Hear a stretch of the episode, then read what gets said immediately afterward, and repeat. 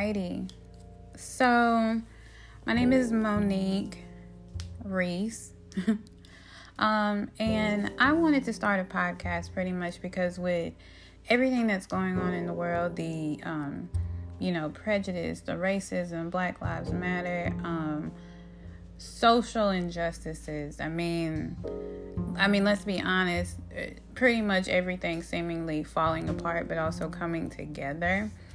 Um, my idea of what I want to do is pretty much I live in Monroe, Louisiana. Um, not a huge town, um, probably one of the bigger ones, of course, in Louisiana. But I know with Black Lives Matter going on right now, I want to figure out a way to actually bring um, black men and women together more. So, my outlook on how I can do this, and just starting from something small, is um, black men and women who suffer from addiction. Now, most people say, oh, well, there's recovery centers, there's rehabs, there's, you know, steps and things like that, which are true. These are very true. Um, but I also think as well with everything that um, black men and women do have against them once you are in an addiction, even if it's not addiction, even if it's any kind of turmoil, we tend, any traumas, we tend to hold that inside, which of course then leads to our anger, which leads to our maybe bitchy attitudes, which leads to our mistrust, which leads to whatever the case may be. Of course, we always know there's a reaction for every action, right?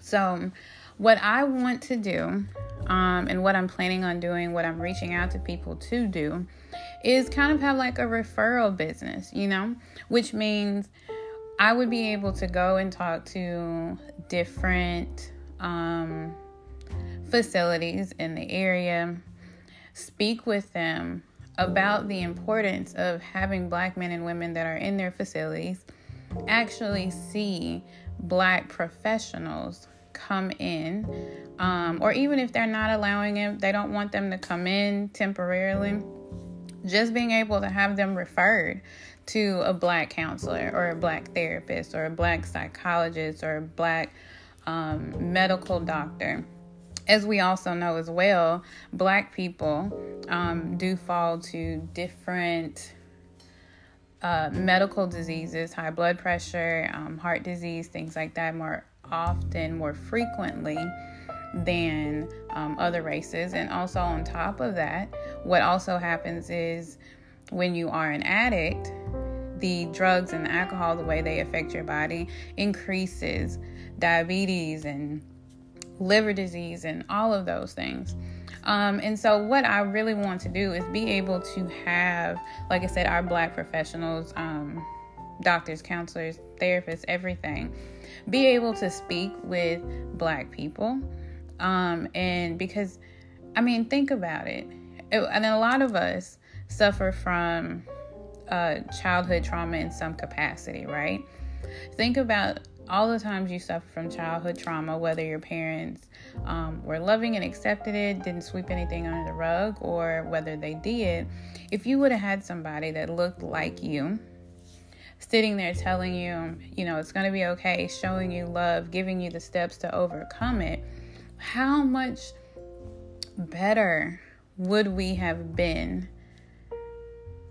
as kids and becoming adults and the choices we would have made, the differences we would have made collectively, right? Because the thing about it is, what's going on now, races, they don't want us to be unified, right? They want us to be separate. Because if we're unified, whether it's blacks, whites, Asians, all of us being unified who are against races, they know that we could overrun them, right?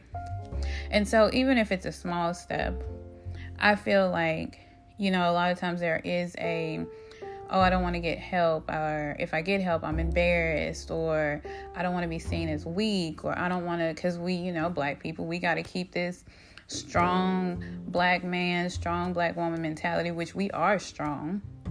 But I think a lot of times that sometimes hinders recovery. And even when you get out of these facilities, it's a lot of times up to the patient to decide do I want to go ahead and get help? Do I want to continue therapy?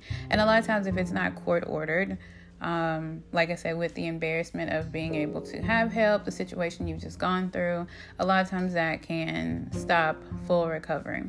So, I want to be able for people to get out of a rehab facility, seek help with black professionals, continue therapy, continue to see a doctor, continue even to have black sponsors. I don't know um, you know, the ins and outs, which I'm going to find out, of course, if I'm going to have a business for this, on pretty much what it takes to become a sponsor because sponsors are pretty much they are people that are supposed to hold you accountable. When you're feeling weak and you feel like you want to give in they're there to say no you know they work with you on the steps the 12 step process. They um you know they discuss their journey. They go through this process with you to help your recovery. Some of them evil even um will take you to appointments or take you to job interviews if they have the time, things like that. So I want to also have black men and women be sponsored as well. So this is my idea. This podcast, um, what I'm going to use it for is pretty much to continually talk about the process, talk about the strides that I'm making with this. Also, as well, talk about um, pretty much even if I have people on here that can talk about the steps you need to take, give, you know, different ideas, give different um, perspectives, and things like that, because I just want to. I feel like that's my my purpose. You know, I'm a person where I've received a lot of help. I am a single mother of three kids. Um, two 10 year olds, twins, and then I have a 12 year old, about to be 13 and 11, right? I've been single, technically unmarried, for a very long time. And so I've done a lot of stuff on my own and I've received a lot of help. I also, just growing up, knowing how I grew up and the traumas that I experienced and things like that, I always say if I would have had better direction, I would have probably came out better and all of this kind of stuff and, you know, blah, blah, blah. And so when you say you want to help, what is an effective way that you're actually helping? Are you helping um, the right way? Or are you helping how you think you should? So, my way of being able to help, my way of giving back, my things of what I have figured out is my purpose is to help, but in the right way. To figure out, even if I can't save one person, there may be three other people that I can help. And of course, this is going to be like a stepping stone, like a stepping block, as opposed, you know, as it goes to whoever I reach to their recovery. Of course, you can't save everybody. You have to look at it as, you know, they have to make the choice to save themselves. But like I said, I think in this case, if they have someone that looks like them, that talks like them, that understands them and their trauma, their stripes, their um, misfortune, and can help walk them through the process of getting out of that, um, I think it makes a difference. And I don't want to say that and please don't take it this way that white counselors and therapists and doctors are not effective because they definitely are. When you're a doctor, you go to school, you learn the same things whether you're a white doctor or a black doctor, right? When you go to school, you learn the same things as whether you're a white therapist or you're a black therapist. But I also believe, like I said, when you have like I don't want to say like minded, but when you have people who are like you, that look like you, um, it makes a difference. Especially if you are angry in the situation. If you are you are angry, um, you feel like you've been in different places. You've had probably counselors who have been phenomenal. and they're giving you information. I know from experience, just hearing this, you they look at um, the well the person I know, they look at their counselor and say, "Well, you get paid to be here. You get paid to tell me that. You don't understand what's going on. You don't understand." how I feel. You don't understand what I've been through as a black man or black woman with addiction. So that is my purpose. That is what I want to do. That's how I want to lay it out. I don't have a name yet necessarily that's set in stone for what I want to do and how I want to do this. Um, once I do, of course, I'm going to lay it out. I'm going to make sure that um, it's known. But this is my this is my thing. This is what I want to do. I feel like this is what I have found my purpose in doing. And also, too, so it's just not like I'm just getting information. I have no background. I haven't no whatever in this. I am looking to also go back to school um, as well. And I want to be able to talk to different diseases, different triggers, different addictions, different. I want to be able to have something behind that. So it's not like I'm just talking out the side of my head, right? So this is what I'm doing. This is what I want to do.